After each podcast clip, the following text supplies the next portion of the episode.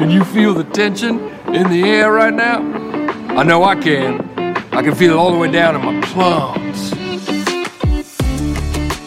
What's up, peeps? It is uh, February 21st, 2021. It is a Sunday evening, and I just got done talking to Ryan Cook on this episode of the Bass Report. This was a long one for sure. This is way longer than anyone we've ever done before. We did the Q and A. I want to apologize to everybody who left questions uh, earlier last week. Uh, we generally try to do this, me and Ryan, uh, midweek. He was super busy. I had some stuff going on as well. We were just not able to, uh, you know, get on the right schedule there uh, to get it in. So that when I posted that on Instagram, the question, uh, unfortunately, I didn't archive the story, and so all of those answers disappear with the story. Uh, I wasn't aware of that. I am now, so I apologize. Uh, we did go through a bunch of Q and A here, and I reposted today, and I got some some uh, questions from everybody. So I appreciate you guys doing that. Um, like I said, I, I do apologize for the people who sent took the time to to put in questions, and then they got you know they were just lost, and uh, that's my bad. So hope I can make it up to you somehow. Um, yeah, I mean this we we we ranged all over on this one. It was a lot of fun, as always with Ryan. Uh, just he's a really easy person to talk to, and and I enjoy it. Uh, yeah, it's crazy windstorm on Saturday. I don't know if you guys were out fishing. I know saw a lot of people out fishing. The bite's good. It looks like in pretty much everywhere. I mean, if if if you were out, you had a good chance of, catching them this weekend. Uh, I unfortunately honeydewed this weekend. Uh, hopefully, getting out next weekend uh, up to the Mother Lode. Yeah, I think that's all. Um, follow us at the bass.report on Instagram. Um, the website is the bass.report as usual. And we'll get into it because this one is already long. So thanks for listening. Here we go. Ryan Cook. Ladies and gentlemen, can I please have your attention? I don't know how to put this, but I'm kind of a big deal. Well, I'm the best there is, plain and simple. I mean, I wake up in the morning, I piss excellent. Gator don't play no shit. You you feel me? Gator never been about that. Never never been about playing no shit. Come, children, let me tell you a tale about ships and whales.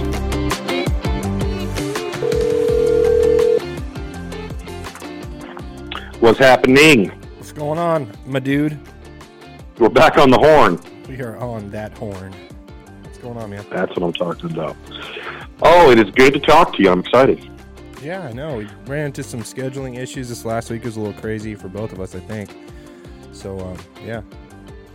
It's just one of those weeks, man. I apologize, but we are No, we are back on the wagon, back on the road. That's right.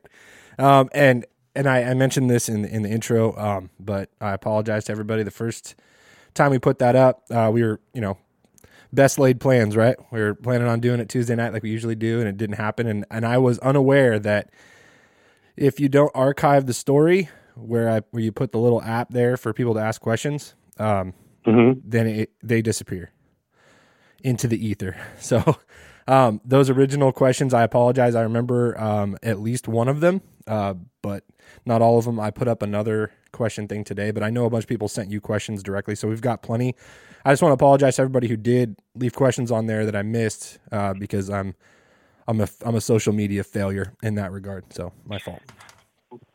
But I, I got to take responsibility for most of that. It, it was a crazy, just one of those weeks, man. You know, not necessarily a bad week, just issue after issue after issue just kept stacking up, and it just No, oh I don't think it's anybody's fault. It's just it, it is what it is, and it happened. Um, definitely my, my fault for not knowing that, and but you know, learning experience, Ryan. Right? we learn and we and, and we grow, Do we? such as such as life and and in podcasting. All right. Sweet, dude. I like that. Um, use that one. What's been going on? And you've had you've had a, a pretty good last week and a half. Um, you know, you're posting some crazy uh crazy sacks out of Melones for sure. dude Melones has been fun bud so and it and it's all it's all across the board i mean you can i don't want to say you can catch them doing about just anything you want right now and there's a lot of dead water and dead dead times of day on certain water but uh I'm I'm pretty much running creek channels up there for my guiding. That's the best bite. We're around a ton of bait. Um, man, I should post a couple pictures on my story of what this bait has looked like the last oh 10 days or so. Um, at certain times when it's getting really thick, and it's and it's several creek channels got them. Um, I'm talking 60 foot of water, and it is a solid wall of bait. You know, 20 foot below the surface, and I, I'm literally catching some fish. And 60 foot down, down 20, 30 on top of the bait. You can go down to the bottom of the bait and catch them. I mean, there's guys catch them on A rigs. Um, it, it's it's been fun. And the cool thing is, the cool thing about Melones right now is you can be on one school of fish or one school of bait, I should say. The fish are not necessarily hanging out in schools; they're just wolf packing in smaller schools through there. Um, Mm-hmm. But you can drop down and catch, you know, a couple of two pound spots. The next thing you know, you stick a four pound largemouth. The next drop, it's a four pound spot. I had a guy in there uh, hanging out with me the other day, a, a couple of old timers who put on an absolute clinic. By the way, um, it was one of those deals. It, it makes you go home and reevaluate what you're doing because you're like, well, they're doing something I'm not. But uh, uh, dude, I, I watched a guy catch a seven pound German brown within 30 minutes between our two boats. He had caught a seven pound German brown. We caught a four and a half pound squawfish or Sacramento pike. If you don't know what those are, look them up. It's an ugly, crazy fish that's kind of cool to catch. Um, we had a couple of nice smallmouth, a muley, and then two solid largemouth with spots mixed in. I'm talking everything in that lake is is on the move right now. It is it, it is very cool. Right on. So Yeah. yeah, been- dude. Um, Melones is the place if you want to go have fun. McClure and Pedro's kicking on too though right now.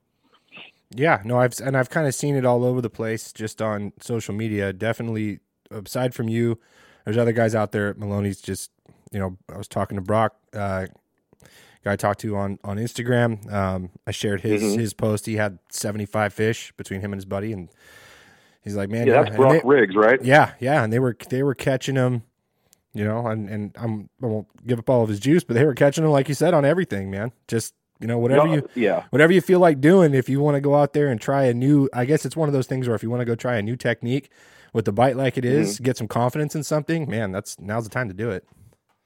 Yeah, and you still got to be around fish. And and real quick, Brock is a is a stud. He's a young kid. I I um I fished tournaments a lot of years against his dad. His dad's name's Steve Riggs. Really nice guy. Um, and his and Brock is a stud. I mean, this kid's gonna you know he's definitely well. I, I say kid. He's not that young, but he's one of those locally. You're going to hear his name a lot in the future. You know. Mhm. Um, yeah, he's been doing his whole life, you know, and he's got it figured out. But but there there is a great bite at Melones. There's a great numbers bite if you're on the right stuff. Now, with that being said, it's very easy to go fish a lot of dead water, fish four, five, six hours, um, you know, and and not get bit. They they are they are schooled up. When I say the fish I'm on are not schooled up as far as I don't think they're running in two, three hundred fish schools. I think there's wolf packs of 20, 30, um, and there's several of them. Uh, I kind of lost my train of thought on that. But if you're not getting bit, keep moving. That's the main thing. Keep moving. There's a decent shallow bite. Every main lake point right now has a lot of fish on it. Almost every secondary point has a lot of fish on it. Most of the creeks have fish in them. Uh, there's a great bite out on the offshore humps if that's your thing. If you're good with your navionics, man. I mean, that's that's probably the most consistent bite. Um, there's fish moving up into the wood. Pre-spawn fish, you know, afternoons they they like to get up there real real shallow up in the wood out you know out offshore. That's starting to happen. Mhm. Um, my buddy John Myers was up there in his kayak the other day, just real quick.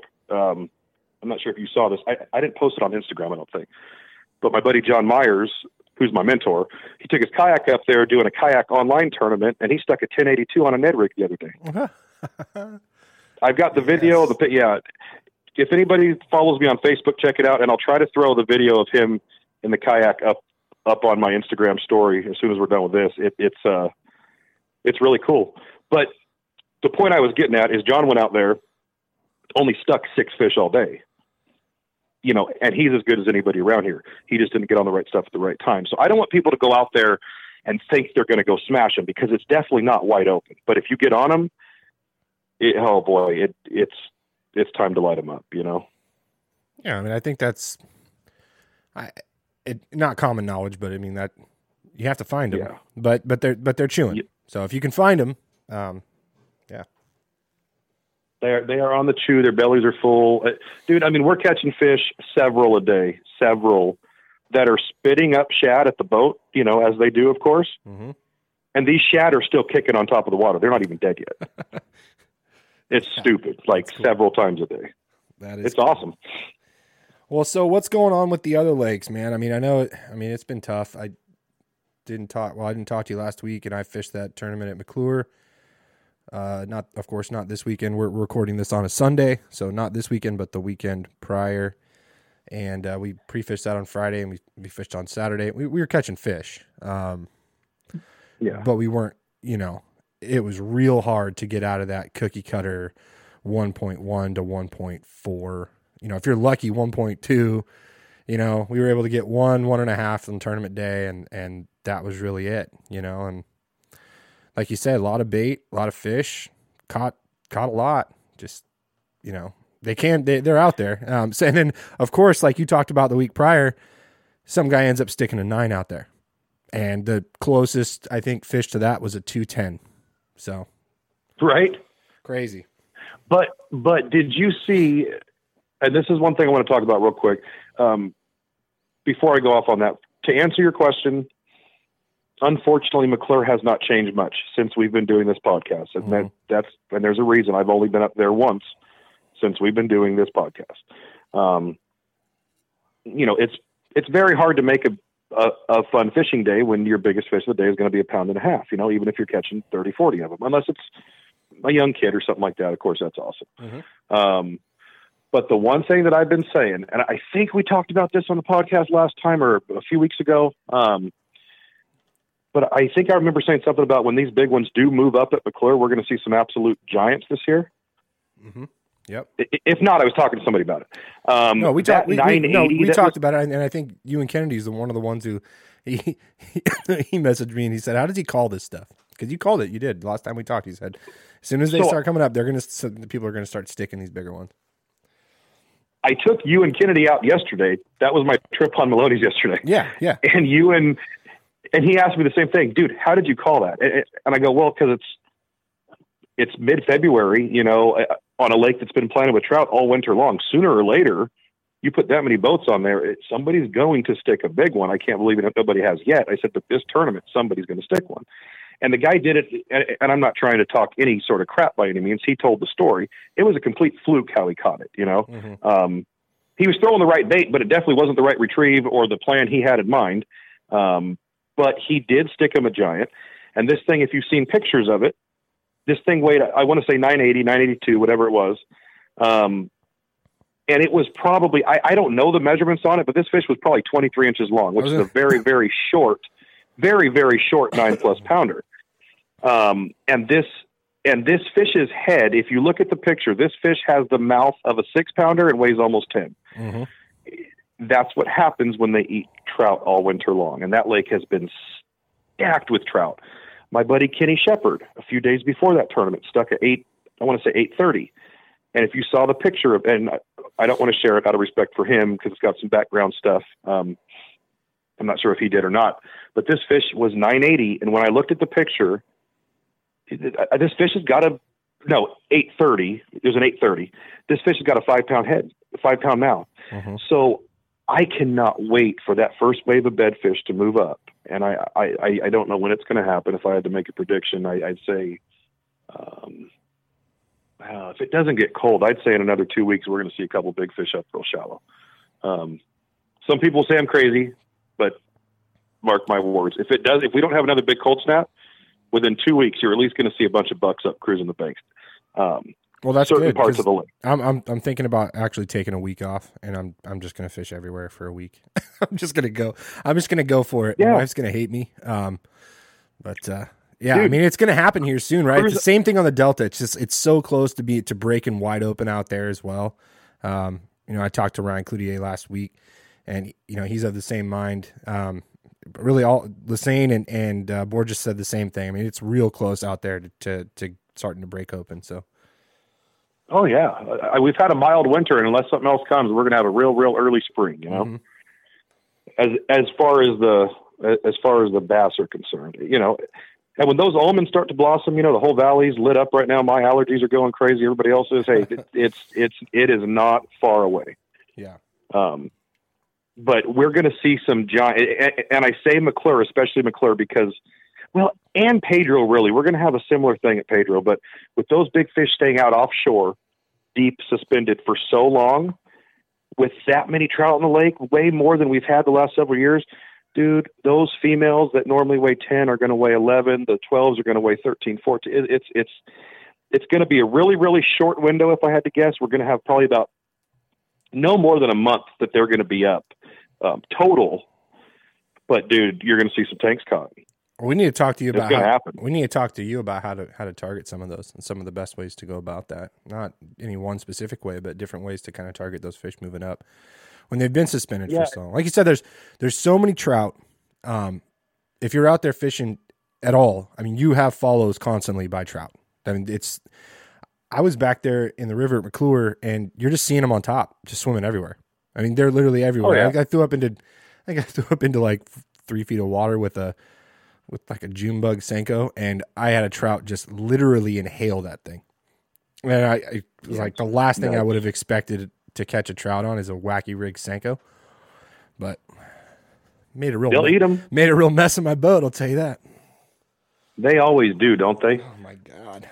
Nasty, slimy little things, and oh, you catch them. I love trout too, and it's like, but it's so weird because you can catch thirty bass in a day, and your boat looks nice. One foul hooked trout, and it's all it's all it's all bad. Dude, wait till you get you about a uh, oh about a 20, 25 pound channel cat on a spoon this next fall with me that just slimes the heck out of your carpet, man. That's that's even worse. Well, that wasn't really Oh, a big deal because the, the, Joel, the hey. boat was wet as all hell. Uh, anyway, go ahead. W- when you come up here this spring to do your week of fishing, just hey, Atwater. We got some room for you. That's a good base camp. You're within There's- an hour of all the lakes around There here. is a good little little spot I know of. Yeah, it's uh, right there in Atwater. Yep.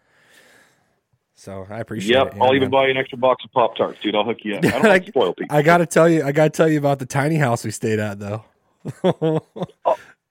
How was that? It was cool, man. Honestly, that place is a little gem. Like they'll let you, you know, back right in. It's really like kind of off the beaten path. Backed in, backed the boat in. Uh, dude brought out a extension cord. I was able to plug in.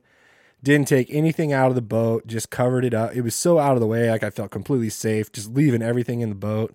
Um, yeah, man, it was it was perfect. And then to to leave, just honestly jumped in the boat. And it literally it's it's it's maybe 10 minutes from the 15 10 15 minutes from the launch at uh, at McClure anyway. So and it's it's in between the two. So it's probably only it's only probably only 20 minutes from from Pedro. So it it really is if you're gonna you're gonna like want to go and do if you're from somewhere else outside of the state and you want to have a little base camp i would seriously look into that place it's pretty cool really nice lady it is a tiny little place I mean, if it's you and a buddy, luckily I have a short partner because he slept on a very short. He I, he slept on a He very doesn't. short he doesn't like to be called that. We call him vertically challenged. that's, right, that's but what he was he was just small enough to. And he's like, even me, I, this couch is pretty small. Like I've not. It's rare that I have to like curl my feet in on a couch, but I mean, if you don't mind bunking up with your with your buddy, um, the bed's big enough. Uh, but yeah, well, I think me and all the listeners here want to know, Joel. I only have one question for you. What's that? Who was Big Spoon? Who was Little Spoon? Oh, I, I I invited him. I said, you know, man, that that couch doesn't look very comfortable. And I actually brought like a full on like my the same thing I brought to your place, but you had already had everything all set up. But I brought like a, a big thick this camp mat that I have that's really nice. There was nowhere to put it. The place was so small. I mean, it's laid out well. It's it's cute, but you couldn't even put an air mattress out. Is it literally one of those little tiny homes, like you like? It's those little outdoor storage sheds, basically, that's been converted. It is. It looks like a. It looks like a single wide that's been cut lengthwise in half, and then a quarter of it. It's I just feel like I want to take that thing and slap some pontoons under it and just go put it on the lake and anchor it down. why not? I mean, it's it. Like a perfect little white Like trash said, houseboat. It was it. It was. It's comfy. It's clean. You know, like I said, really nice people. So if you guys are look it up on uh on uh, Airbnb. It was a it was a good time. Yep. And then real quick, Joel, not to um, just something I'm thinking about here, but for those that are that, that are interested, and a lot of people don't know yet, but the lakes, um, not Melones yet, but Pedro and McClure have opened up camping again. So if anybody out there's Oh. been waiting, Have they? the weather's nice. It's time to yeah. Oh, but yes. they're doing something weird. They're doing something weird. Go check online. I, I I don't know which one's which and all this stuff, but uh, one of them is not taking online reservations. It's first come first serve. So if you're going to go up there, you might want to call ahead of time and make sure they still got you know 15, 20 spots, so you don't get up there and they get get turned away with all your gear packed. That would be that'd be frustrating. But You said that's Pe- that you said that's it. Pedro. Pedro and McClure. I'm not sure which one is not taking online reservations. Oh, you I, said, I, but, I don't but- want to say. But Pedro has opened up camping in some way, shape, or form. yes, and so has McClure. Okay. Melones, I believe, is still, but well, I, I haven't even checked, but I haven't seen anybody camping up there yet. So Well, I did not. I did not go out fishing today. Um, I was planning on going to the Delta Day with my son. Um, I tried to get a bunch of my honeydews done because we're going to try to make the the uh, the Ed Lacey next weekend. Uh, so I, that's what I'm talking I'm, about. I'm stoked that there's going to be camping because I I was thinking, man, like, and it started pissing me off because I'm like, I want to go camping with my son and just go for a fishing the next day and not have to wake up at two in the morning, three in the morning, whatever it is, to get up there in time. It'd be really nice if they Right. just open up a campground. Um, I know that's a lot to ask, uh, you know, but yeah, but they listen. I'm, gl- well, I'm glad. You're, you're Yeah. golden. So good deal. Um, so that that makes it all the more likely that I will be up there next weekend. So I got all my stuff. My honeydew list is done this weekend. Got all my stuff done, so we're ready. Nice. Yeah, I'm excited. It's going to be a fun deal. Mm-hmm. I am excited. So It's shaping up to be some beautiful weather too. yeah, yeah. No, it looks like it's going to get real, real good. And uh, like I said, I'm I'm I'm really looking forward to it. And uh, we got some Q and A today. We've already kind of rambled here for a little bit. So you want to you want to jump into that? Let's jump right into it. Feet first or head first? What are you looking for? It's up to you, brother. It's it's dealer's Oh. choice. I'm a head first kind of guy. Let's let's let's get after it. All right. I'll just wade in. All right. Um Just so one just one little tippy toe. just the tip just for a second. Just see how it feels. Good old Vince Vaughn. Ah, Vince Vaughn. I've been trying to I've been I've been actually working on my Vince Vaughns just for you. So hope you enjoyed that one. It wasn't bad. I mean, I you know think use in practice, but it wasn't bad. I think it was solid, but whatever, bro. what uh, uh this is a good one. Um what uh glide bait and color do you like best on Melones? And this is coming from John Ellie underslash underscore seventeen on Instagram. So that's a good question, and that's probably the best glide bait glide bait lake around right now. Um, I like if I'm throwing a glide bait. I, I'm pretty old school. I'm pretty simple, and I'm pretty cheap. Uh, I love to throw an S Waver 168 and an S Waver 200. Um, I basically throw three colors. I throw light trout, light trout most of the time. Um, if it's really, really clear, really sunny, not much wind, I might go to more of that um, that kokanee pattern. You know, it's just got a little bit of silver in it. I, I'm not even sure the actual color. I want to say kokanee. And then if I get in a little bit of stained water pre-spawn, um, creeks start to get a little muddied up for some reason. I like Can I the guess? color called. Can I get? Go for it. It's not the bone. That's a great guess, but totally wrong. Oh, Um, uh, I tried. it's called the Warden. Okay. It's called the Warden. It's it's it's kind of white with a blue head. It's kind of like Strike King's like sexy shad color. Um, those are my three favorite colors, and the reason I like the 168 over the 200, even though the 200 is bigger, you think you get bigger bites. A lot of people love the 200. I, I don't dislike it by any means, but that 168, I can fish it a lot more aggressive. I can fish it. Um, if you ever go put that thing in the water and check it out. But you can literally slow roll it. You can fish it like a rip bait if you if you get your cadence and your twitches down or your real twitches down. You fish that thing just like a rip bait. You know, pop, pop, pop, pop, pause, pop, pop, pop, pop, pause.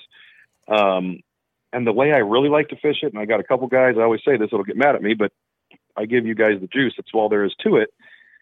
If you put that thing in the water and you walk it just like you would a super spook or a rover, any kind of walking bait. Keep a little bit of slack in your rod tip and work it just like that. That thing literally will walk the dog under the surface, just like a spook. Mhm. And that's how I've caught my biggest fish on it. And if you do that with some pauses, when the fish a little bit aggressive, money. Hold on. Money. Um, Um, but don't don't uh, from what I hear, and uh, what are your thoughts on this? Because you know, someone new coming into bigger baits, going into glide baits, maybe even to swim baits, as I um, have S Waver 120. What are your thoughts? so this is just me personally, and I'm not I don't think it's just you. I don't think it's just you personally, but go ahead. I don't like the 120, and I feel like I'm, if I'm going to fish something that small, then I might as well just fish a jerk bait or a rip bait. Yeah. Um, and I just, man, I, I, I've thrown it a lot. And the other problem is, and this is another reason I don't throw jerk baits much. I, I'm not much of a rip bait guy, you know, and I love to fish fast. I love to cover water, but that little 120 and almost any kind of rip bait, they have very, very small treble hooks on them, right? You know, um, the biggest would be like a, oh, you know, heck, a number four would be a really big hook. Mm-hmm. Um, I do not like to fight bigger fish on small treble hooks. I do not like that. So uh, but it's just a personal preference thing. I, I don't go smaller than the 168 myself. But the 120, I, man, there's a lot of guys that really like that thing. But you know, and and you say that, and that makes total sense. The the one thing with the the Waver, and I've heard this from from other people. Um, Vince Borges said this as well, and you ask anybody, they they just don't they don't swim very well. Um, I think just probably because of the size. No. So, it's just something to put out there. Uh, if you are going to buy a Waver, probably just go for the 168 if you want to fish something a little smaller. Um, that's just something that I. If you want that 120, if you want to throw the 120, if you're around a bunch of smallmouth or something, you know, like smaller spots, they won't hit the bigger stuff, and, and you feel like you want that smaller glide bait, um, look up a couple YouTube videos on how to shave the inside of that to give it more action, and There that's that's all you need. That's a pro tip right there. Right Yep. there. Um, okay. I was I think there was something else I was going to ask about that, but oh, so yeah, I mean the 120? thing the, no, the thing is when you, you talk about like like catching bigger fish on smaller trebles. Well, I mean, guys catch 10 pounders on Ned rig hooks and are able to do it. Don't you just Right. have to you don't you just have to pair the, your rod and the action One- of that rod down to your down to whatever size hooks you're fishing? Isn't that kind of the deal? If if you're going to do it 100%, but you also you also have to pair up how long you're going to fight that fish. Mhm. And don't get me wrong, I've I've never personally I've never caught a, a 10 pounder on a Ned rig. Um, I've caught I've caught a couple over 10 on a drop shot, even a smaller hook. Um, Mhm. And when I hook those fish up, I'm going to do all I can to put them in the boat, you know. And I've been very very lucky and very fortunate and, and, and smart with not losing too many of those bigger fish on light line on small hooks. But if I have my choice, I would much rather catch that that eight, nine, 10, 12 pounder on a jig, um, you know, a spinner bait, an A rig, uh, a shaky head, something I have a bigger hook in. I feel a lot more confident putting that fish in the boat. So I'm not saying not to do it. That's that's just my confidence, you know. Um, if but if if you are going to do it, yes, 100%. That is that is great info. What you're saying, pair your gear up to it. I throw an S Waver 168 on basically a jig rod. We'll call it like a 7.3 to 7.5, medium heavy, moderate fast action, 15 pound fluorocarbon. If I was going to throw that 120, which I don't, or a rip bait, I'm going to throw it, you know, on like a rip bait rod, a seven foot, medium, you know, moderate action, probably 10 at the most 12 pound fluorocarbon, you know. Mhm. And, and if you are going to throw those smaller glide baits and, and just about any glide bait you throw, um, just, just, just, just buy yourself those replacement treble hooks and don't get your heart broken. Yeah. Don't go out Yeah, and yeah. spend 30 bucks on a bait and not spend five bucks on treble hooks to replace on it because it's just totally counterproductive. And you're going to get your heart broken. And you do you like the KVD uh, triple grips? I do. I like the KVD triple grip. Um, depending on what I'm around, what kind of bait I'm throwing, I will either throw the regular 1X or a lot of times I will beef up to a 2X um, on my glide baits and my topwater baits. Mhm. If I hook a big fish, man, I want to get. I, I mean, I'm, I'm not saying this to brag, but this is just the way it was. I, I caught a 910 on a rover last summer on McClure, That's, this fish probably bit a good 40 yards out, you know, long, decent cast into the wind. And this fish was in the net within uh, no more than 12 seconds. You know, because because I had the hooks to hold her up. You know what I'm saying? Wow. If I had hooked that fish on stock hooks, you know, uh, you know, a fish like that, I mean, you're going to play, you know, at least for a solid minute, if not 90 seconds. And the longer you have those fish on, better chance they have it coming off. So What a stud you are. got off on a little tangent there, you're but such, changed no, those you're, trouble. you're such a stud. Next question is Ryan, why are you such a stud? This is from You know what? This Genetics is from and also your your poor uh, judgment on what is considered a stud, probably. Yeah, that, that question came from at uh, the Bass Dot Report, whoever that idiot is. All right. Um, next question. Um, what temp does Ryan start looking for pre spawners um, on, you know, to start moving to beds? I think is what he's talking about. This is Jamison Haney. That's Jamison, You said? Yeah. Yep. Oh, it's my buddy. What's up, Jameson? He's listening to the podcast. Not right now, but he will be. Um, so I, man, oh, this is one of those that I. I'm going to be honest. I'm going to be honest. This is oh, that that's a good question. I don't really want to answer, but I'm going to answer it. Um, you've always been told. Most people have been told, oh, 63 to 66 is when they start spawning. You know, maybe start looking around 60. Um, the biggest two bedfish ever caught out of my boat. I caught one of them, and my little cousin caught one of them. And I, I, I don't even like to say the sizes sometimes because people are just going to say whatever. But this is all true. We've got pictures. We don't BS about fish. I've got a 1460 off of a bed, and my little cousin Jared has a 16 even with me off a bed. Both of those fish came in 55 to 57 degree water in the middle of March when nobody else was even considering looking for bedfish. So once that water gets up over, man, 55, 56 for about a steady week, it stays there where overnight it's not dropping below that. I'm never going to say there's a guarantee there's fish on beds, but if, if you got some time, you need to go spend some time looking, you know, for sure. And those big, another thing, those big girls, the really, really big fish. Now, I'm not saying you're not going to catch a 15, 16 pounder, biggest fish in the lake late into the spawn. It's possible on a bed. For the most part, they are the first ones to get up and get back down. They go quick. They don't want to be up there. They're smart enough. They know shallow water's dangerous for them on these lakes. That's not where they live. They want to be back out in open water with their trout and kokanee. Um, they get it up. They get up and they get done as quick as possible, as early as possible. So 55, 56, man, we're, and, and it's been steady for over a week. I'm going to go be looking Okay. for sure. Okay. I like it. I, I trust you. I know. I, I those those weights are legit. It's my favorite time of year to fish, man. I mean, pre-spawn, during the spawn, a, a, a lot of people are against bed fishing. I love it. You know, it it it's so much fun. It's a battle of wills between you and that fish. You know, we we fight them on the right equipment, right? If we see an eight nine pounder, we do not throw a spinning rod and a drop shot on that fish. We throw something that we can get it in the boat quick. We're not going to wear it out. We're not going to stress it out. We're going to get a quick picture, put her back on her bed. No harm, no foul. Um, and it is it is an awesome, awesome, awesome way to fish. It is so much fun. But I think it is important to do it ethically. I mean, if you you cannot, I think it'd be really rough to pull one off a bed like that, put it in your live well, drive around all day, try to catch a bunch of them, and just let them go somewhere arbitrarily. Um, I think that's Oh, you've totally screwed up the whole spawn for that Yeah, fish and probably killed.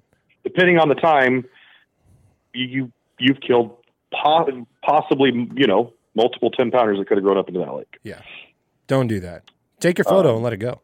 do do it do it right do it right guys take care of the fish obviously if you're in a tournament and that's one thing i've always always man that's kind of a pain in the butt to be in a tournament when you got a bunch of bed fish because Yeah. clearly you cannot just look at a ten that's something we don't even want to get into but man guys just do everything the best possible way to take care of these fish do it the best way you know how If, yeah, if you're Um, able to. I mean, if it's in a tournament, it is what it is. Um, if you can jump back in if your it's in a boat, tournament jump back in your boat and take them back. I Yeah. know no one's gonna do Yeah. that, but you know, at that like point you probably screwed did that bed up for that fish but- Yeah, yeah. And I and and I'm one to talk. Like I I did have I had my first uh my first dead fish at a weigh-in and that pissed me off more than anything To be honest with you, I was I was Oh, not, it's horrible the way to do I was fish. not not happy with myself at all. To be honest, like at the end of that one, I was like, I might fucking not, and that that one slipped. I might I might be taking off a little bit of of tournament fishing. I was not happy with myself. So, and that's Yeah, that was my fault. I, I fizzed all the other fish. Every all, all my other fish were fine, and we caught a lot that day, and we culled a lot that day. Um, and for whatever reason, at that point, we didn't keep, we, we weren't catching them that deep, you know, out to maybe 40, 50, but, um, all the ones that needed to be fizzed were fizzed and they were fine. Um, and this one, it's just, man, you got it. I, I mean, I do take that very seriously. I'm not flippant about, about fish health. I don't like to just, I don't like to kill things unnecessarily, you know? So, Right, of course. But it does happen, Joel. I mean, everybody that's fished tournaments, if anybody ever, and uh, yeah, you don't ever want to kill a fish, but don't feel, don't feel like you're the only one doing it. Everybody out No, there I that's fishing, they've It- all killed fish. They've, it, it, happens, you know. Unfortunately, it does happen. it's just one of those things, you know. It's like there, there's certain things throughout the day that I want to do correctly, and that was one of the that's one of the big ones for me anyway. But um, Right. neither here nor there. Uh, this is a really good question um, from Nathaniel Briones on Instagram. What uh, Photoshop app do you use for your bass pics? We all need to know. I don't know. I just send them off to somebody and they do it for me. I, it's just a, it's just a paid deal. It's a thirty nine ninety nine monthly subscription, is what it is. Nathaniel Savage. I love it. Uh, and he says, JK, LOL, with the smiley face. He's kidding with you. But yeah, you, Um, you're always, uh, and your photos look so good. You, you have really good, like, photographic like composition. They look Yeah. great. And they look huge Well, uh, because The most of them are pretty is- big, right? man, all you know what? It it's just what it is. So as a kid, I can remember holding a fish and you know, kind of sticking my arm out. Now my dad telling me, "Well, well, no, don't stick it out that far. You got to hold it closer to you." And I looked at the picture, you know, and back then we didn't have you know smartphones to look at it instantly. You had to wait, you know, 6 years before your parents went down and developed the film. Um, well, I look at these pictures and I go, "Well, Dad, that was like a you know, that was like an eight, nine, ten pound striper. It only looks four pounds." And I said, "Well." You got to hold it. So I learned at a young age, uh, long arming, right? Everybody, a lot of people make fun of long arming. Most people that make fun of long arming are the ones that just don't catch enough fish to even get to long arm them anyway. But, uh, but I will always, I mean, my job is to go out, have fun, right? Get a nice picture of our day, make people, they want to come back, they're laughing, we're having fun, and we want a nice picture. Um, we're going to make our fish look as good as possible. That's part of my job. I will never lie to somebody about what they weigh, but I will try to make them look as good as possible. Um, I love my fish pictures. I go back. if I'm having a bad day, man, hey, like I said before, I don't do this job for the money. I go back and my fish pictures are priceless. I love them. So, yeah, um, it's just it's just one of those things that I've I've kind of always done. Like it wasn't even just with the guiding. I I just like I like having four nice solid fish and just showing them off. No, you do a great job with that, and I think it it gets people excited too about fishing. And you're not lying; you're you're just taking a photo in a very artful way. I'm going to say artful. I think Yeah. they're they're like little works of art, and uh, I- I do the same thing. I mean, and sometimes I'll tell I'll tell my partner. I I only do it to him though. I'm like, dude, hold it closer to yourself. Quit long arming that thing. And he, I was like, you're already Yeah. small enough. Like when you do that, then it looks even more crazy. Like you know, you're you're such a small little human. Like pull it closer. For me, I'm a big dude. I really got a long arm, right, to make those to make those pound and a Right. halfers look good. So Well, trust me, I and the it. problem is too, like you're holding spotted bass. now, I mean, largemouth are different, but you got spotted bass, dude. We have caught so many in the last three weeks. So many 370 to 440 pound spotted bass, which are stud spots, right? Let's be honest. for sure. You you cannot, especially a guy like us, but even a smaller guy, like let's just not to pick on him, but Austin. let's say, um, if if me and you hold a four pound spotted bass, and you post a picture and you try to tell somebody I caught a four pound spot, you're gonna have ten guys going, "Oh yeah, right, bro, whatever." Whoa. um, you know, it, and it's and it's just the way it is. So, um, you know, to avoid some of that, hey man, you just just just make them look as good as you can. Whatever. Don't lie to people. Make them look good. If anybody says anything, tell them to kick rocks. That's right. That's right. Unless you're trying to sell something and you're like, look at these, look at these giants, and you like, Yeah. do, like, yeah, I don't know. Anyway, Yeah. Every, are we catching giants out there every day? Absolutely not. Are we catching big ones every day? Absolutely not. Um, most days, do we find some solid ones? Yes, but I, I'm I'm never the type of guy that you know goes out. Oh, that picture looks good. I'm going to tell everybody we got a bunch of sixes. You know, I mean, no. Hey, it looks good. It, but how big were they? Ah, the biggest was four pounds. Oh, they look five. Well, yeah, it was a good picture. I don't know what to tell you.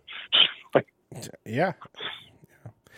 Well, thank you, Nathaniel, for the laugh, and um, I like that one. That was a great question. Uh, that was a good one. That was a good one. So we got we got the the man, real fishes. Um, yeah, he's got a pretty big following on on uh, on IG. You know, big time, uh, big striper guy, uh, and he catches some. He's caught some hammers. Um, but he's he's, He's a stud. Yeah, dude. I mean, and he's a, a hell of a nice guy. Uh, he just sent over today. If you could only fish one thing, right? You, between you have you have to pick between these two, right? Swim bait or a senko. It's a cool question. I like that. Oh, for me, a Senko, no question. I mean, yeah, way more versatile. because you got to think about like I mean, and I I'm I'm gonna add more onto his question, but like if you got you got to think about you got to use that everywhere you fish, right? hmm So, yeah, Yeah, it, if you're to, so I'm I'm thinking in my head as far as versatility goes. So if you're talking, let's say like a paddle tail swim bait, that's probably what he's thinking. I'm- you know, because I mean nobody's going to say glide bait versus a Senko all year. no, I think Um, it's like a paddle, any type of paddle. Act well, you know what I would say is you could honestly say any kind of swim bait, any kind of plastic swim bait, and which are most mostly paddle tails, right? So, man. I I myself, I'm still going to say Senko because don't get me wrong, a paddle tail swim bait's very versatile. I can throw that um, on a ball head and fish it like a jig with an underspin. I can put it on a drop shot. I can put it on an A rig. Um, you can do all kinds of stuff with it. But the one thing, the one thing about a Senko that that you can't do with that paddle tail, and you can do just about everything with them, right? Like let's say I I put a Senko on a shaky head or a neko rig. Well, I can kind of do pretty much the same thing, get most of the same bites on a ball head with a Keitech, probably, right? Or let's call it a paddle tail because I don't actually, I'm not a huge Keitech fan. Um, I, I, I can do the same thing with both of those baits if they're weighted. If they're unweighted, that's where the Senko's magic is, right? The unweighted, weightless Senko. That's in the springtime. You know, that slow fall, that quivering action. That's that's that's where it probably shines the best. And you can't do that with um, a soft plastic paddle tail. You just can't do that. Yeah. So I feel like throughout the year I'm going to catch more. And I don't know. There's something about a five inch Senko um, that just gets bigger bites than your average six inch worm. You know, I feel like it's probably the just the density and the thickness of it. You know, it's the girth. It's the girth that does it's it. the, it is a girthy girl. So, um, yeah, man, good question, and I like them both, but I I have to go with the Senko. Okay. Well, you heard it here. I bet he would. I bet he would go with the swim bait, but he is, you know, he's more that, you know, a little bit younger culture. I've never actually met him. I've chatted with him a few times. He seems super cool, but um, I think he's kind of a pretty hardcore swim bait guy. It seems like. Uh, he he he is. If I mean, I don't know him that well. I just know him from uh, you know speaking to him on social media. But yes, he is. Uh, Yeah. And with all the a rig fishing he does, you, you kind of. I mean, I don't think he's going to put a bunch of Senkos on his a rig. So I'm going to go ahead and, and say he's he's probably a probably a swim bait guy. But If you question. do put a bunch of Senko's on your A rig and it works, go ahead and send me a private message. I'd I be would, curious to hear I'd love that. to see that. I'd love. I to see saw some real quick, totally off on a tangent. There's somebody, um, there's this page. Uh, I don't want to mention any names or anything, but there's a page, and it's um, people do a lot of bank fishing on this page, and it's kind of funny to watch. And there was this dude doing this video, literally being dead serious on fishing an Alabama rig in a canal with cut bait on it, and it was not a joke. And it's and, and it's it yeah. Anyway, it was cool. Isn't that how you're? How you're supposed to do it? I'll send you the. It's, you're all. Oh, That's the way- is there something wrong with that, or? Oh wait, like you put plastics on that thing? I use piano. I use piano wire. I make them myself, and I just throw. I put squid on mine. Go- This dude's like, uh, No, it's like he's like thread wrapping chicken liver on this thing. I wonder if it's the It's same awesome. bank fishing. And I had a huge issue with this, and I, I cannot to this day even remember who it was. But there was a, it was a, channel that was all, and it was it was something in the in the name of the channel was like bank fishing or something.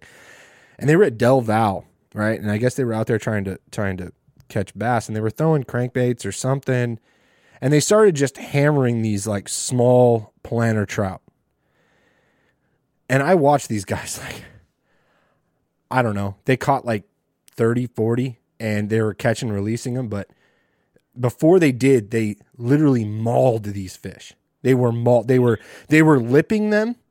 They were gilling them. They're like all the things you never do with a trout. You know, as someone who comes from like a and they're killing all these trout. and Eh, there is no way. I, I, I said it, I am. I can guarantee that half of those fish that, that I saw caught on that on that day that they are dead. And I would, I would, Mm-hmm. if I'm, if I had to bet, I would say there's probably more like seventy five to eighty percent of everything that I saw them. It's like, what are you doing? Like all you had to do was grab that fish, unhook it, and let it go. And the th- the way they're holding them, it's like, have you ever held a trout in your life? Like you, Yeah. broken jaws. Like the jaw is clearly bro- like, what are you doing, bro? Anyway, that's another tangent. Well, if you if I see somebody No, lipping, I if I like see somebody that, lipping or gilling a trout that they're going to release, I mean, any I don't care if you if you lip a trout like you you hold a, a trout like a bass, I've got a serious issue with you. I'm sorry, just gonna throw it out there. Yeah. Well, yeah, it's that's that's the equivalent of like somebody getting on your boat, you know, with the spinning reel upside down type of thing. You know it what I'm is saying? the same exact type of thing, but it's more egregious. Do you want to hear a funny story real quick? Egregious. Yeah, yeah, I do. Do we have do we have time for a 30 second funny story? I think we've got plenty of time for all kinds of things. Okay, so the spinning reel upside down thing. Oh, he's he's not going to listen to this podcast, so we're good for sure. He's not listening. Um, not that we had a falling out, super cool guy, but he's just not the bass fishing podcast type of fella, um, or or the bass fishing type of fella. Or or the story. or So the uh, gets out s- there. or the spinning rig type fella from what I'm gathering here. he was I should have brought him like an old Zebco 300 push button like he would have been more at home and that's fine but uh so I took him out to Kelsey Bass Ranch. This was a couple years ago when I first I don't know a year ago whatever. I still have my membership at Kelsey. We're out there. We're throwing just weightless Senkos around some deeper grass lines. I look back and he's got his spinning rod and reel upside down reeling it backwards. You know you can picture exactly what I'm talking Well, about. Pulling the seen fish. He's pulling the fish towards him, bro. Pulling it. Joel, so after the third time of me going, hey, bud, are you sure you don't want me to just flip that over on the other side for you so you can reel right handed and it's not upside down? He goes, nope, this is how I've been doing it for years, son. It, ain't no problem. And Joel, I'll be damned if he did not beat the pants off of me and then almost tell me, like, see, maybe, see, if you flip your reel upside down, maybe you'd be catching them too. And I just had to sit there and take it, like, yeah, yeah, dude, I'm oh. sorry. Yeah, you're total. So that, oh boy, it- it's one of the, the I, I, I wish you could have been there. But this guy That probably caught hurts. 15 to my two that day That one hurts. had some studs, and he did it upside down with the, sp- and he, oh man, upside down, upside down. Okay, hold on. you got Upside down showed up by reel, an right? upside Reel- down spinning rod guy.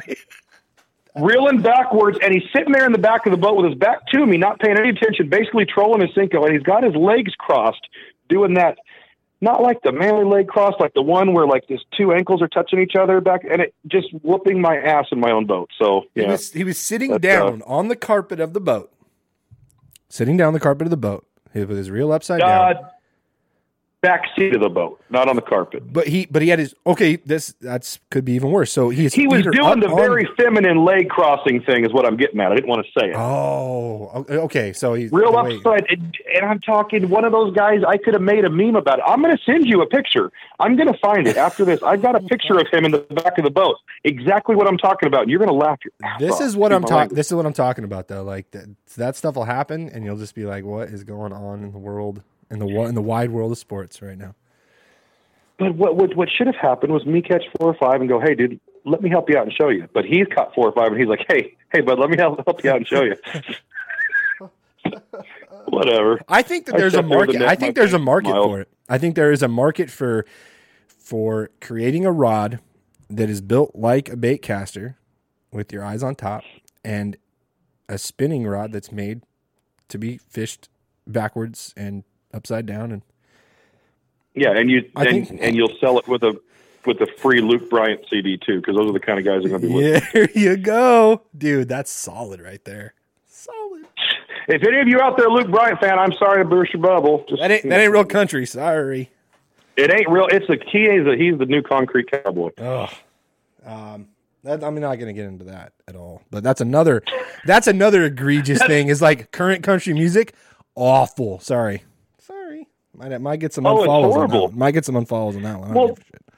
Well, the problem is we got a bunch of young people trying to sing sing the same stuff that they sung about 40, 50 years ago, and they're just rewriting the same songs. Like how many, dude? There's enough songs about whiskey and beer out there, you know, pickup trucks. Oh, it's it's not necessarily about the lyrics. I mean, the lyrics have always been like what they are. It's they're very simple in country music. It's about the music itself. That's why you got guys like Right. like Sturgill Simpson or um, Tyler Childers, you know, that are doing that. They're oh, they're singing about they're singing about like psychedelics and a lot of different crazy stuff, but they're using the Right. mu- the- they're doing the music correctly. I think the music is the big thing. When you add all this Right. extra stuff in, you try to do like a like a hip hop type country. Like, come on, man. Hip hop's hip hop. Yeah. Country's country. Do it correctly. You know. Yeah, you keep them separate, you know, and do it right. I mm-hmm. agree. Dude, we're we're we're becoming those guys, Joel. I you know I- I've We're got getting like we're we're getting to that age where it's like, well, you don't look too bad for your age, type of years old. You know, like we're getting there. No, I I feel it, man. I like I'm I'm literally like I become more cantankerous as the days go by. I need to figure out something, man. I need to start working out or something, get the endorphins going. I don't know, but I I thought about working out for a while, but that's about as far as it's gone. well, you're svelte. You're good. Um, all right. Got, Yeah. Here's here's another uh, here's another question for you, and uh, Okay. this one looks like th- so. I'm now I'm into the ones that you sent over to me last week. So these are from last week. Uh, this one looks like it's from Conrad 209. Uh, what's your favorite Mother Lode lake to fish? And not just right now, but in, let's this talk all time. If you only you can only fish one for the rest of your life, what would it be? And I think we've Oh, asked right this before, I- but You know what, man? I I honestly, um, so hard to pick. If I could only fish one forever, it would probably be Don Pedro because it is the biggest. You know, um, it's a little bit harder to get tired of it. You just have more water to cover. But I have caught more double-digit fish out of any out of anybody any body of water I fished. Sorry, words are hard tonight. Any body water, any body of water that I've fished Poddy? out of McClure. So I, mm, man, if I had to pick one, it would be Don Pedro. But I still have more confidence in catching a double digit at McClure than I do at Don Pedro. As, as crazy as that is to most people. Um, You just think is it because it's due going up? off on a twenty minute thing. Don no, Pedro. it's it's like sure. it's like due it's due up at McClure. It seems like like that, that it's due up to start kicking out some big ones. Maybe that's why you feel that way. One hundred percent. And McClure's got. I keep saying it because I keep knocking my home lake right now. But I need you guys to know she is going to be back. We are going to see some giants come out of there. You just saw. We just talked about a couple, and there's more coming. But uh, if if Melones was closer to me, I would say Melones. But Melones is an extra forty five minutes up the hill. So if I ever move up to Sonora, I would change my answer to Melones. But right now, Don Pedro's my favorite of the three. Right. I didn't fully answer the question, but I gave him like a real half-ass gray area answer. Stuff. It's fine. Um, this is from Kyle Yerrick. I think that's right, Kyle Yerrick. Um, the best fish on call you've heard. Not sure if you remember, but mine was, uh oh, uh oh. I think that's how he. I don't know how he. If that's is that how he did it. I'm I'm reading this, so I the the the presentation probably wasn't very good.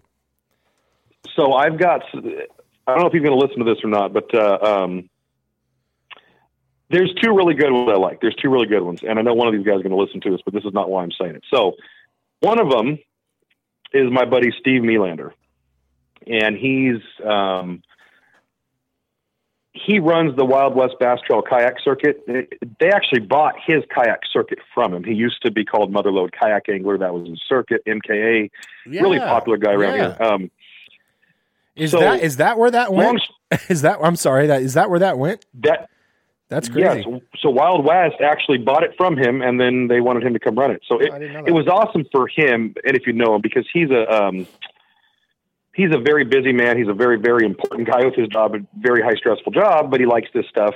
But running tournaments, obviously, on your own, there's you know there's always that liability if somebody gets hurt. So he gets to do it under them now and still run it. So it's the best of both worlds. But uh, Steve Melander and me are good buddies. We go way back. He is the guy that 100% talked me into guiding, gave me the confidence to do it, got me set up, told me my game plan, and everything has worked out exactly how he said ever since. So definitely one of my best buddies, definitely a mentor. And um, and he's funny because when he hooks a fish, it is never fish on. It is never.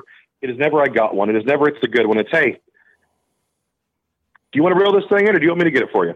Um, it is always it, it, it is always extremely condescending, and it is always hilarious. Um, the best the as I'm saying it, it's not really that exciting, but it, if you were there, it's hilarious. Just anyway, but the best one, my favorite one is my client slash buddy Michael Coffee, and they live up. Um, well, they don't live there. They've got a vacation home up at McClure, up in the Boaters Club area, and we usually go out about once every couple months or so.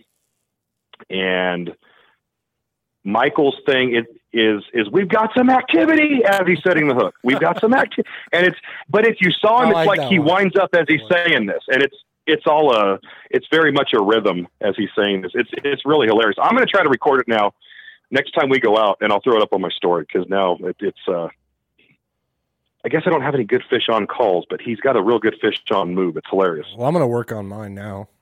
I mean, I think it's like a signature move. Um, Yeah. so I got I got to come up with something clever that makes me feel good when I when I get one. Probably won't be able to use it Well- that often because it suck, but you Well, know. the problem is with you, Joel. You don't have a lot of I opportunities. know, to I know. Up, you know so like, I, you, I really gotta like, I gotta, I gotta savor it. You know, like savor every second of it and say something really cool. Like, it's probably gonna be like something like really like angry and sad.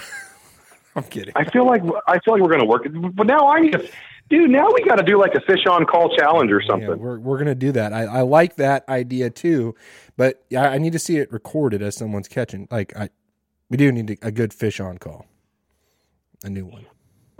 Who asked that question? That was Kyle Kyle Yarrick. Thanks, Kyle. Kyle, that's my favorite question so far. But I, I'm going to send you a hat, so go ahead and message me, and we'll get you hooked up. We're not I through like all that of question. them. We're not through all of them, but that's how good your question was, Kyle. You're getting a hat. Well, that one deserves that one deserves a hat. I Hit think me up. so. I think I, I think so. I also think I also think the one uh, about your Photoshop, but it's all right. It's your call. This is your this is your world. This is your world. I'm just over here having Dude, fun. what's fun? There's a local fishing group too. Or uh, we, we don't need to mention it. We're not going to badmouth anybody. There's a local fishing group. Um, I just finally unfollowed and quit posting pictures. Every picture I posted, dude, and it would not matter if there was four fish, one fish, anything.